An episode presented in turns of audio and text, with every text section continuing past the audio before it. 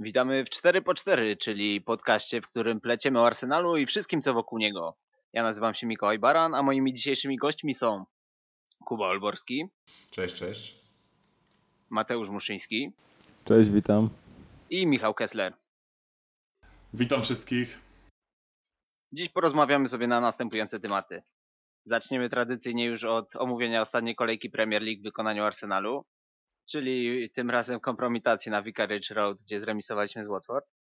Następnie skupimy się na indywidualnościach, czyli zastanowimy się nad sensownością pomysłu Emerego o połączeniu w środku pola Ozila z Sebajosem, a także weźmiemy pod lupę postawę Granita Szaki, zarówno pod kątem tej najbliższej przyszłości, jak i długofalowej koncepcji menedżera. A na koniec wcielimy się w rolę Unai Emery'ego i, i spróbujemy wykoncypować, co robi dobrze, a co nie najlepiej. Co mógłby zmienić, aby jego arsenal wreszcie zaczął funkcjonować tak jak należy. Zanim jednak przejdziemy do meritum, chciałbym Was odesłać do naszego patrona z firmy na stadionach.eu, czyli biura podróży, które organizuje wyjazdy na mecze. Link do ich strony macie w opisie filmu. Na pierwszy rąd idzie absolutna bieżączka. Jesteśmy świeżo po wyjazdowym meczu z Watford, z którego przywozimy zaledwie punkt. Tak naprawdę powinniśmy się cieszyć z tego punktu, ponieważ yy, widzieliśmy jak wyglądała końcówka tego spotkania. Arsenal praktycznie na własne życzenie pozbawił się trzech punktów w meczu, w którym nie miało prawa się zdarzyć nam nic złego. Z zespołem, który jest czerwoną latarnią ligi, właśnie wrócił do, do menadżera, którego jeszcze niedawno zwalniał. Jak to w ogóle jest możliwe? Jak to skomentujecie? Tutaj myślę, że trzeba zacząć od e, tego, jak, z jakim planem, z jakim planem, jak bez planu do tego spotkania podszedł Arsenal. Nie wiem, nie wiem co miał w głowie Unai Emery. Em, Na papierze wyglądało to nieźle. Formacja z diamentem nie zadziałała to prawda w Liverpoolu, ale był to zupełnie inny przeciwnik. Mm, Pozostawało mieć nadzieję, że może gra będzie wyglądała trochę inaczej, że może kanonierzy wyciągną jakieś wnioski z tamtego spotkania e, i pokryją te newralgiczne, newralgiczne pola, które wtedy były odsłonięte. Wtedy pamiętam, że to były e, te boki właśnie e, naszej obrony, gdzie hasali sobie Robertson z Aleksandrem Arnoldem i prawdę mówiąc pozostaje tylko cieszyć się, że tym razem e, nie grali oni w Watfordzie. Ani Watford nie dysponował zawodnikami o podobnej jakości na tych bokach, no bo naprawdę kanonierzy nie- wyciągnęli żadnych, absolutnie żadnych wniosków z tamtej porażki.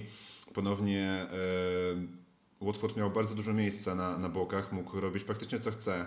Nie wiem naprawdę ile Gerard Deulofeu, lewy, lewy napastnik e, drużyny Łosi, miał strzałów w tym, w tym spotkaniu, ale na pewno nie była to mała liczba. Watford sam oddał 31 strzałów, co jest no, porażającą statystyką jak dla mnie. Łącznie w tych pięciu spotkaniach jest to, w pięciu spotkaniach Premier League jest to już 96 strzałów oddanych na bramkę strzeloną przez e, Berndaleno. No to jest tragiczne, tragiczny wynik, najgorszy w Europie w pięciu najlepszych ligach. Mm, Pozostaje teraz poszukać e, tego przyczyn, przyczyn, e, które myślę, że musimy upatrywać nie tyle w obronie, która także, no, która oczywiście nie stoi na wysokim poziomie, e, mimo że może nawet przez większość spotkania spisywała się jako tako, a nawet nieźle momentami, to myślę, że głównym powodem takiego stanu rzeczy jest zestawienie pomocy. E, Zestawienie pomocy, może nastawienie e, naszych pomocników do tego spotkania, bo musimy zwrócić uwagę na to, że Arsenal to zespół top 6. Zespół top- top 6 z jakością, jaką dysponuje, powinien skupiać się na tym, aby prowadzić grę, prawda? E, Tymczasem my sprawiliśmy, że Watford wyglądał jak Barcelona za Pepa Guardioli, wygrywająca Ligę Mistrzów, która potrafi świetnie rozgrywać piłkę i świetnie, e, bardzo prosto i szybko tworzyć sobie okazję. Nie wiem, jak do tego doprowadziliśmy, e, ale tak niestety się stało, tak, tak stawało się w poprzednim sezonie.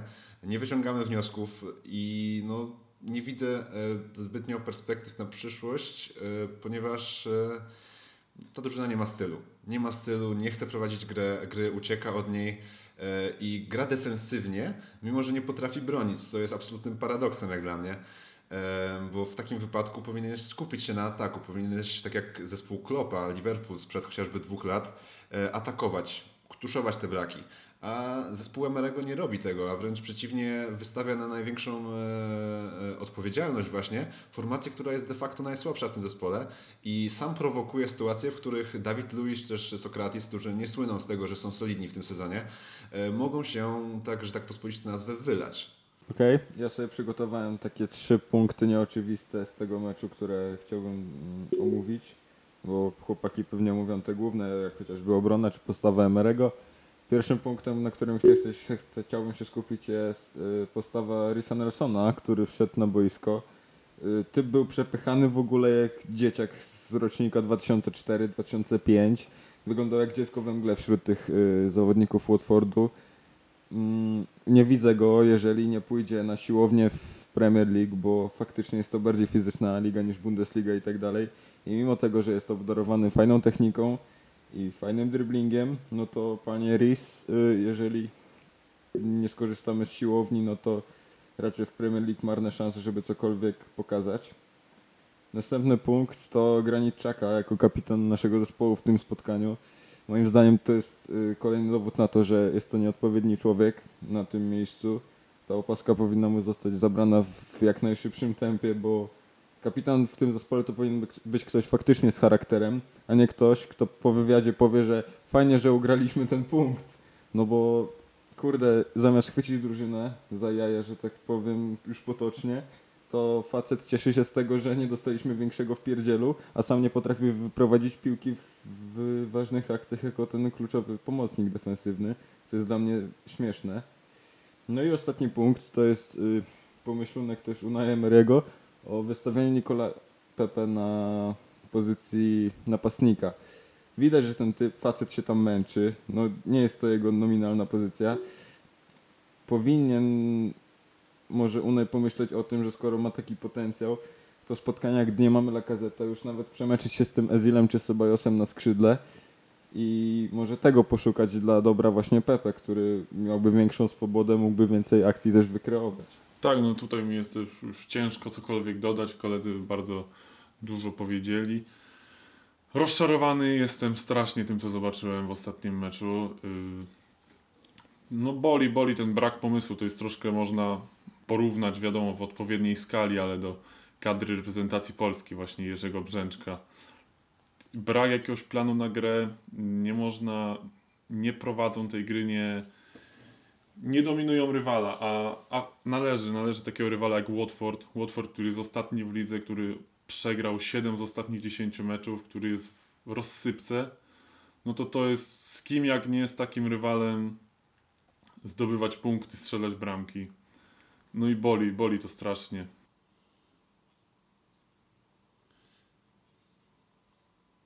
Tak, jeszcze chciałem chwilę powiedzieć o indywidualnościach, bo Michał wspomniał Nikolę Pepe i faktycznie e, te ostatnie 24 godziny od spotkania, bo to niedługo miną, już praktycznie minęły, e, to straszny ogień krytyki wo, wobec osoby właśnie Nikoli Pepe i zastanawiam się skąd jest ta krytyka właściwie. Mm, Już nazywany jest Żerwinio, nazywany jest niewypałem, e, zmarnowanymi pieniędzmi, nawet pojawiały się e, takie na niektórych grupkach fanowskich stwierdzenia. Zastanawiam się skąd się to bierze, bo no dobra, chłopak e, ma ze sobą niezbyt dobre spotkanie z Watfordem, e, gdzie no nie pokazał się ze, swojej najlepszej strony, ale zapominamy o tym, co zrobił z Liverpoolem, gdzie był najlepszy na placu z Arsenalu. Zapominamy o tym, że z Tottenhamem pokazał się ze swojej dobrej strony. Nie było to jego fenomenalne spotkanie, ale było to spotkanie poprawne w jego wykonaniu, e, zwieńczone asystą i oczywiście kiepskim wykończeniem pewnej e, sytuacji, ale no to jakby zrzucamy na karp jeszcze tego braku pewności siebie, do czasu oczywiście. E, I no, jedyne co widzę tutaj w Nikoli Pepe e, takiego do poprawy mocno, to to, aby nabrał więcej tego pewności siebie, tego pazura, e, który imponował w ligę. E, No tu oczywiście widać ten przeskok między ligami. Także, żeby nabrał więcej dokładności, bo no niektóre akcje, nawet jeśli przedrybluje dwóch, trzech przeciwników, niestety nie potrafi podać dokładnie, nie potrafi tego dać ostatniego podania, nie potrafi też dokładnie wykończyć, aby zdobyć bramkę. Tutaj upatrywałbym jego podstawowego kłopotu, ale myślę, że jeśli już zrobi to, jeśli przełamie tą swoją e, złą pasę, trafi bramkę w końcu, myślę, że ten worek się rozwiąże e, i tutaj nie będziemy e, mieli do niego absolutnie żadnych zarzutów.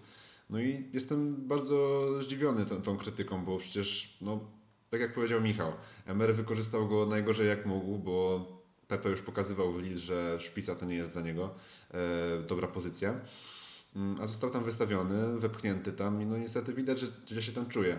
Po prostu tyle, nie można tak, nie można tak go wykorzystywać. I druga e, osoba, o której jeszcze chciałem powiedzieć, to Matteo Genduzi. E, Genduzi e, tym razem nie pochwała, a nagana.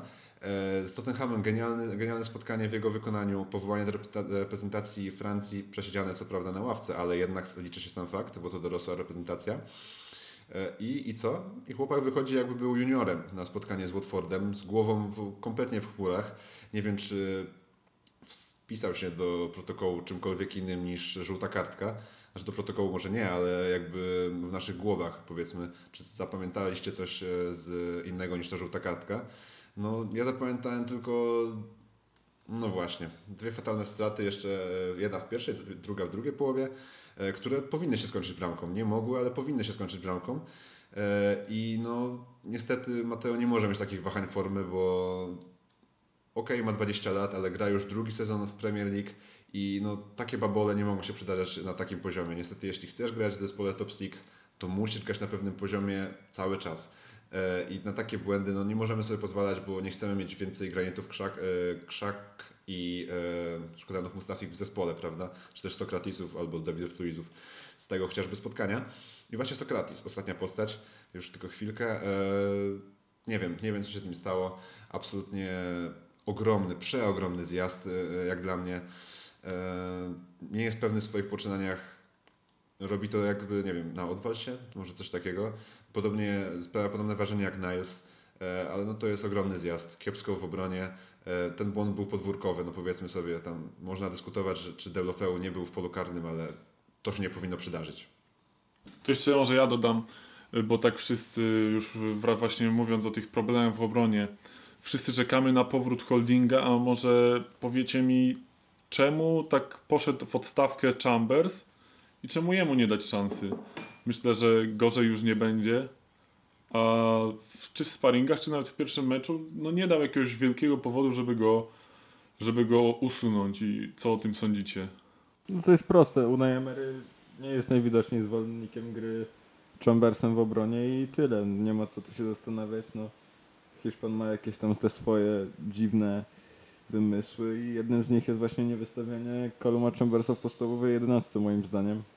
Nie wiem z czym jest to spowodowane, ale może w Lidze Europy uda się pokazać młodemu Anglikowi na tyle dobrze, że jakoś to, to zdanie Hiszpana zmieni. Ja myślę, że jest pewien powód. Myślę, że wiem dlaczego. No, widzicie, że Emery odgrywa e, piłkę od, od bramki. Przekonuje do tego bardzo, bardzo e, nas.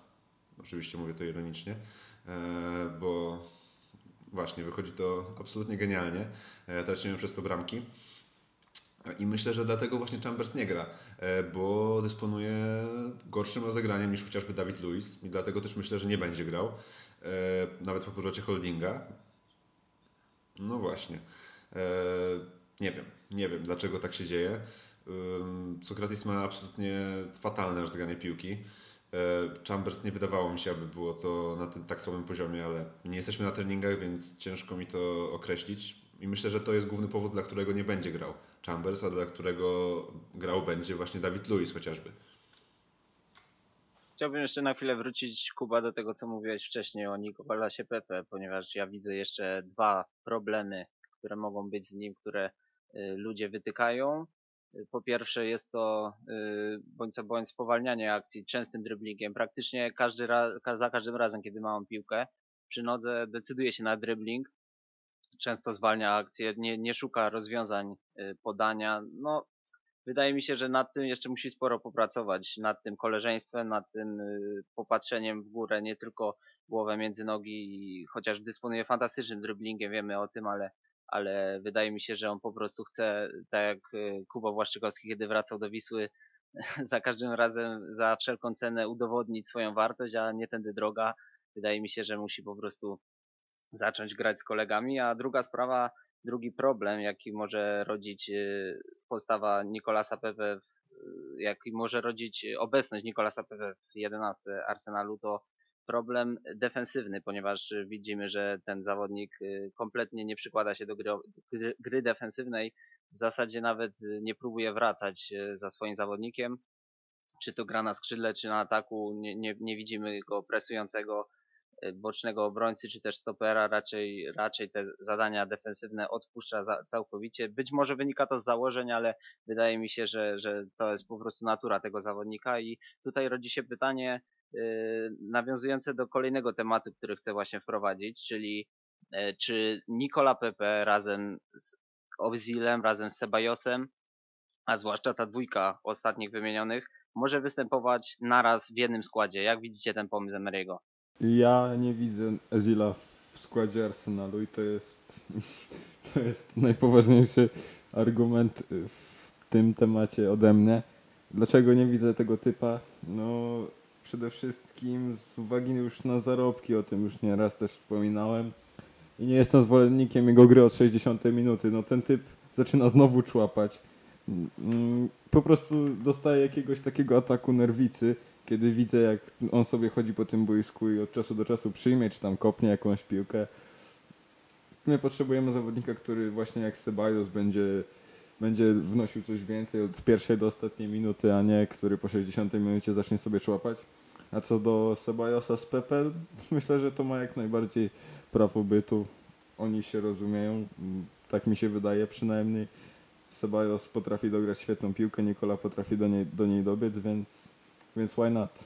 Odpowiadając na pytanie Mikołaja, e, nie, Ozil z Sebajosem zdecydowanie, e, kiedy na boisku byłaby nasza trójka mm, z przodu, czyli e, Lacazette, Pepe i Aubameyang, dla mnie niestety nie ma prawa bytu od pierwszych minut, chyba że naprawdę musimy gonić wynik i nieustannie atakować rywala. Może wtedy to w końcówkach, nie w końcówkach, ale może w drugich połowach jakichś spotkań konkretnych e, może to zaistnieć, ale od pierwszych minut moim zdaniem nie ma to prawa bytu. E, Teraz bez Lakazeta może i tak, może i to będzie jakieś rozwiązanie mm, do gry e, powiedzmy z Ozilem na skrzydle, czy też z Sebajosem na skrzydle, żeby raczej z Ozilem oczywiście na skrzydle, bo Sebajos, bo Ozil to raczej nie będzie nasza ósemka, E, ale może to w 4-2-3-1 jakoś Emery by poukładał. W każdym razie byle nie grać 4-3-1-2 obecnie, bo to jest formacja nie dla nas zdecydowanie. Musimy znaleźć własną formację, a to myślę, że o tym jeszcze powiemy. E, Natomiast no, Ozil z Sebajosem zdecydowanie nie, jeśli będzie nasza cała e, pierwsza trójka na, na boisku, ale Sebajos, Sebajos jak najbardziej, e, tak jak Michał powiedział, powinien być tym pierwszym podstawowym, podstawową dziesiątką, ósemką, bo ma na to papiery, jak, naj, jak najbardziej ma na to papiery i, i tyle. No teraz mamy w sumie w ofensywie takich zawodników, no ta piątka przede wszystkim, czyli Laka, Auba, Pepe, Ceballos, Izil, że no chcąc nie chcąc, jakby się tego nie ułożyło, no to zawsze, zawsze ktoś wyląduje na ławce. I w normalnych warunkach, gdzie właśnie jedziemy na taki Watford i bawimy się z nimi, no tak powiem, to myślę, że Izil z Ceballosem powinni sobie, powinni grać razem, żeby ta ofensywa po prostu, żeby te podania szły do przodu, żeby żeby strzelać jak najwięcej bramek. W takich teraz warunkach, jak gra Arsenal, czyli że no trzeba się skupiać na obronie niezależnie od tego, z kim gramy, ciężko, ciężko będzie, żeby ich pomieścić razem w składzie. No ale jest jakby kilka wariantów, w których można by było ich pomieścić. Tylko no z takimi zawodnikami, jakie teraz mamy dostępnych, myślę, że nie ma to na razie sensu. Jeśli to się będzie psuło, no to można to próbować w innych formacjach, na przykład nie wiem, z fałszywymi, jako fałszywi skrzydłowi, czy w asyście wahadłowych w ustawieniu z tymi pięcioma obrońcami, oni za napastnikiem, ale na razie bym sobie to raczej odpuszczał. Ozil i Sebajos to pozycje na wskroś ofensywne, natomiast tuż za nimi z reguły operuje Graniczaka i to właśnie y, jego postawą chciałbym teraz się zająć. Y, Powiedzcie mi, co sądzicie y, o jego występach w tym sezonie, o jego postawie y, ogólnie z armatką na piersi? Czy widzicie jeszcze w ogóle tego zawodnika w dalszym ciągu w Arsenalu? Wypowiedziałem się już w pierwszym temacie o, trochę o Szwajcarze. Powiedziałem, że jest to zawodnik, który powinien jak najszybciej tę opaskę oddać. I to zdanie w tej kwestii także podtrzymam. Nie widzę Granita już nawet u nas w zespole, bo potrzebujemy faktycznie takiego centra tego, na pozycji Granita, który, który będzie walczył od pierwszej do ostatniej minuty i będzie potrafił dźwignąć ten zespół w ciężkich momentach takiej prawdziwej duszy tego zespołu, a Granit w tej roli się po prostu moim zdaniem nie sprawdza i, i nie sprawdził się już yy, w przyszłości, bo, bo po prostu się do tego nie nadaje, do tego zadania. Może w tej Borussii Mönchengladbach faktycznie, faktycznie na, w tej roli się sprawdził, aczkolwiek u nas w Premier League nie byłem ani razu zwolennikiem jego z opaską. 200 razy bardziej chciałbym zobaczyć z nią Hektora po powrocie z kontuzji chociażby. Mm, I chyba, i chyba to wszystko. No.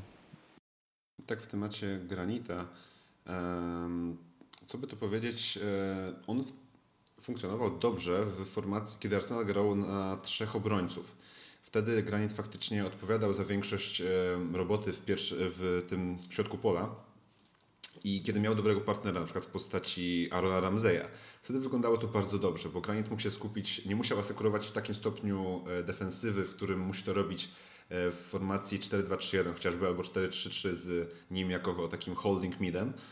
Em, Natomiast inna formacja niż z trzema obrońcami, no dla mnie, dla Granita nie jest, nie jest jakakolwiek, nie ma jakiejkolwiek, jakiejkolwiek możliwości, aby e, on sprawdził się w niej dla Arsenalu, po prostu brakuje mu e, przede wszystkim e, jakiejkolwiek mobilności, brakuje mu jakiegokolwiek zwinności, szybszego rozegrania piłki z nim nie można ogarnąć. Dlatego moim zdaniem no, w formacji, w którą obecnie gramy, Granit niestety nie ma prawa bytu. E, oczywiście to się nie sprawdzi, bo Granit będzie grał, ze względu na to, że A, jest kapitanem, a B e, ma swoje, jest jedynym takim zawodnikiem w Arsenalu, który ma takie warunki fizyczne e, w pomocy na ten moment, niestety. No i niestety Granit będzie grał cały czas. Mm, Nie widzę jego przyszłości zbytnio. Mam nadzieję, że zostanie, zostanie on sprzedany w najbliższym czasie. Wątpię, aby to było zimowe okienko, ale może letnie. Inter przejawiał za, zainteresowanie nim. E, I mam nadzieję, że tak się, tak się wydarzy, bo absolutnie on nie pasuje do e, Premier League. Przede wszystkim tą swoją, swoim brakiem zwinności. Była taka e, sytuacja w tym spotkaniu z Watfordem właśnie, gdzie Willock dośrodkował piłkę w pole karne i Granit miał ją zebrać. To w ogóle było za obrońcami. No, każdy delikatnie zwinniejszy pomocnik by to po prostu wykończył, byśmy, byli, byśmy mieli 3-2. Natomiast Granit no, niestety źle przyjął piłkę, nie dobiegł do niej, bo jest po prostu zbyt wolny. E, Nie ma tutaj zbytnio argumentów na jego obronę. No. Nie, nie, nie oferuje zbyt wiele nam obecnie w pomocy. Nie jest on już skałą jak kiedyś. E, Ma te swoje powiedzmy odpały mm, na poziomie no, przedszkola, czy też e, może nie przedszkola, ale powiedzmy e, na pewno nie na poziomie top, klubu Top 6 Premier League, mm, które kosztują nas czasami mecze. E, I to jest czynnik, który decyduje o tym, że nie powinno być go już w tym zespole w przyszłym roku. Mam nadzieję, że zostanie szybko zastąpiony. Tym bardziej, w, wybacz Łukasz, jeszcze, Mateusz, jeszcze się wtrącę, tym bardziej w roli Kuba kapitana, tak jak powiedziałeś, bo gość, który ma takie odpały i prowadzi nieraz drużynę do straty punktów w najbardziej istotnych momentach, nie powinien dzierżyć przede wszystkim opaski, od tego powinniśmy zacząć, a, a to czy zostanie w klubie to już sprawa drugorzędna. No to właśnie ja bym chciał jeszcze powiedzieć, no myślę, że z Granitem jeszcze no, sezon, dwa, trzy, mo możemy jeszcze z nim się pomęczyć. Aczkolwiek no myślę, myślę, chciałbym, żeby jego kosztem coraz częściej grał właśnie Guendouzi. No, Guendouzi gra, ale żeby on grał jego kosztem, a obok niego Torreira. Myślę, że to właśnie Guendouzi jest takim naturalnym następcą Granita. O ile no po prostu jeszcze dojrzeje jako zawodnik, bo tak, no tak jak wczoraj pokazał, jeszcze straty się zdarzają, ale z drugiej strony krzace też się zdarzają. I to jest taki naturalny następca i liczę, że, że tak się stanie, że Mateo zagości w podstawowej 11 właśnie kosztem krzaki. Bo, no bo to jest taki zawodnik, który właśnie podciągnie, zrobi te kilkanaście metrów, zrobi przewagę, poda do przodu. Wiadomo, nie, nie, nie jest jakiś efektywny, ale to jest brudna robota. I z Tottenhamem zagrał wybitny mecz, ale no myślę, no nie, nie wymagajmy, żeby grał tak co tydzień, ale mm, tak y, kurde, wy, wytnie się to. Zgubiłem wątek. Wracając, mm, mam nadzieję, że Guendouzi zastąpi go już niebawem, że Krzaka usiądzie na ławce na jakieś kilka kolejek i przekonamy się, jak to będzie wyglądało bez niego. Właśnie tutaj Emery chyba ma taki po prostu, nie wiem jak to nazwać, fetysz może? Może nazwać to fetyszem? E, takiego e, silnego, defensywnego pomocnika. E, taki stereotypiczny wręcz e, charakter pomocnika, e, no, którym jest Krzaka. No, niestety ma on dobre warunki fizyczne, nie posiada ich chociażby Lucas Torreira. Myślę, że dlatego właśnie, głównie dlatego Granit Krzaka będzie dotrzymywał te minuty, będzie górował w tej hierarchii e, nad, e, nad, nad Torreirą i Genduzim. E, Niestety, ale tak będzie. E, Szkoda. Dokładnie, być może Szaka to nie, jest, to nie jest problem samego Szaki, a właśnie tego, w jaki sposób jest ustawiany przez Unai Emery'ego i właśnie tym, tym wątkiem chciałbym przejść do ostatniego naszego tematu dzisiejszego, czyli tego, jak oceniacie pracę Unai Emery'ego dotychczas, jak oceniacie jego wybory w tym sezonie. Mieliśmy duże nadzieje przed rozpoczęciem tej kampanii. Na razie dostaliśmy kilka zimnych pryszniców i wydaje mi się, że że powinniśmy teraz y, wyciągnąć pewne pierwsze wnioski, pierwsze wrażenia z tego, jak dysponujemy, jak prezentujemy się w obecnej kampanii, na co nas jeszcze stać, czy jesteśmy w stanie poprawić naszą grę za Unai Emery'ego. To rzucę pierwszy. Rzucę tym, rozpocznę rzucanie mięsem w stronę Hiszpana, naszego kochanego.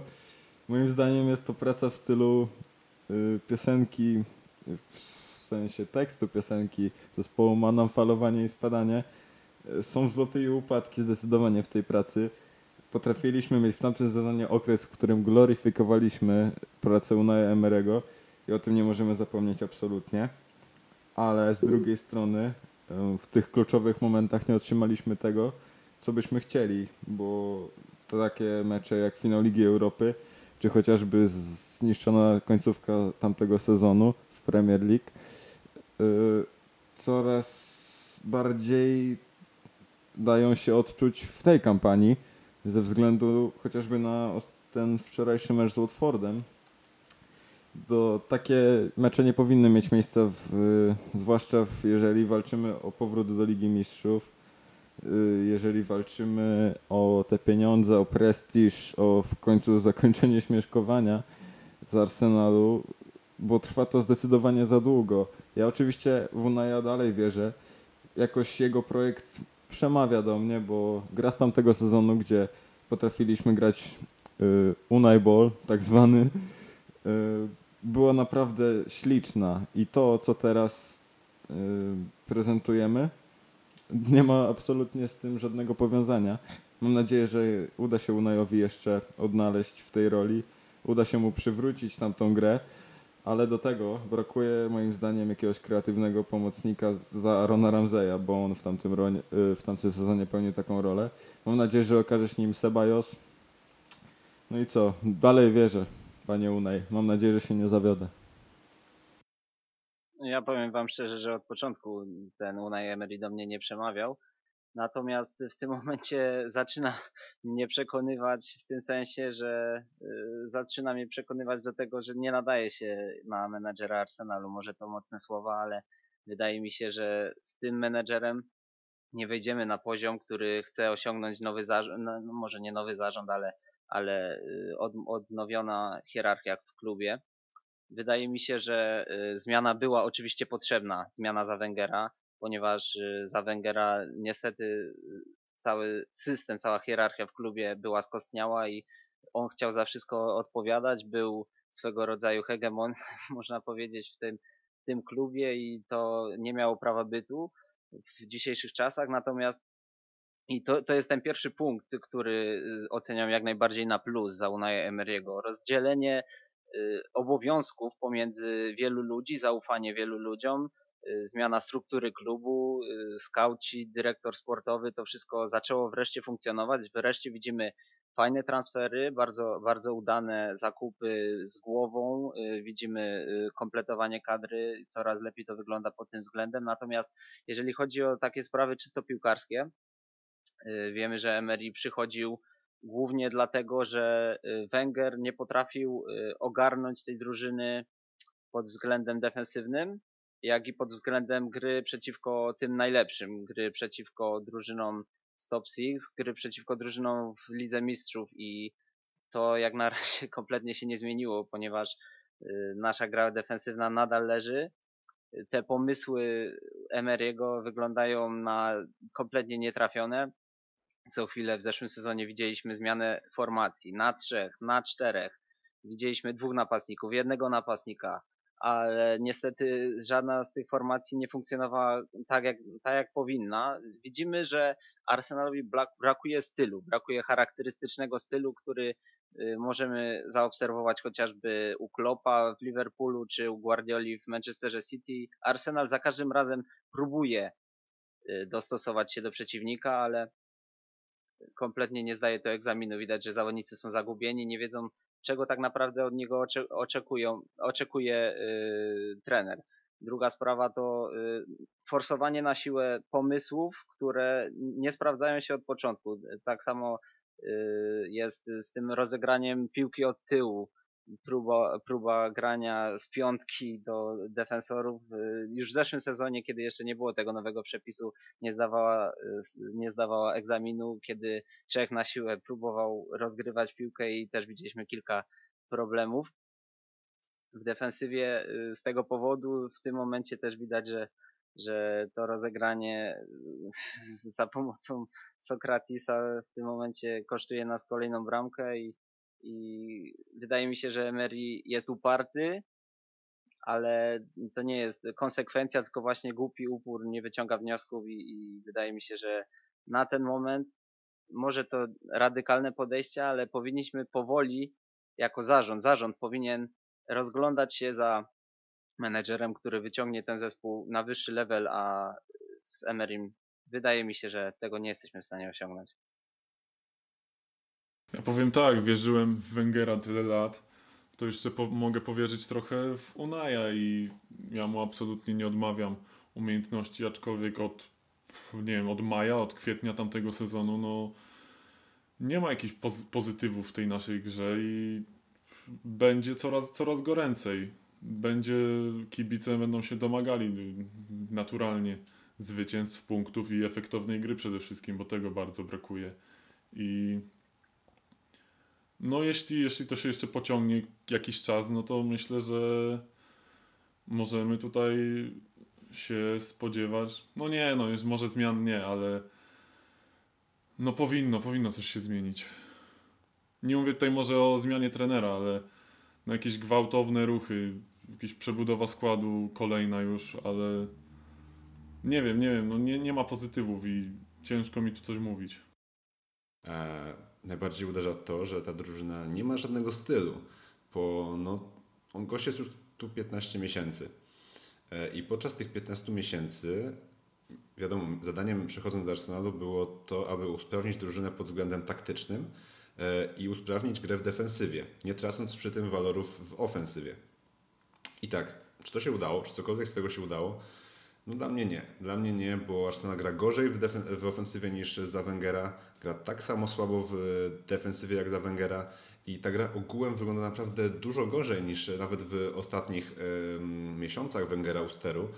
E, I to właśnie uderza najbardziej, że Arsenal nie ma własnego stylu, nie ma jakby takiego zaciągu jakiegoś, e, konkretnego, jakby konkretnego pomysłu e, na grę, e, który realizowałby w każdym spotkaniu i powiedzmy tylko usprawniał sobie e, wykonawców, tak jak to miało miejsce w Liverpoolu. Bo tam wiadomo, zaczynało się od Klawana i Lovrena w obronie, e, ale tam tuszowano te braki e, atakiem. Myślę, że Arsenal ma ten sam potencjał, znaczy ten sam potencjał może co wtedy Liverpool, a na pewno ma bardzo duży potencjał ofensywny.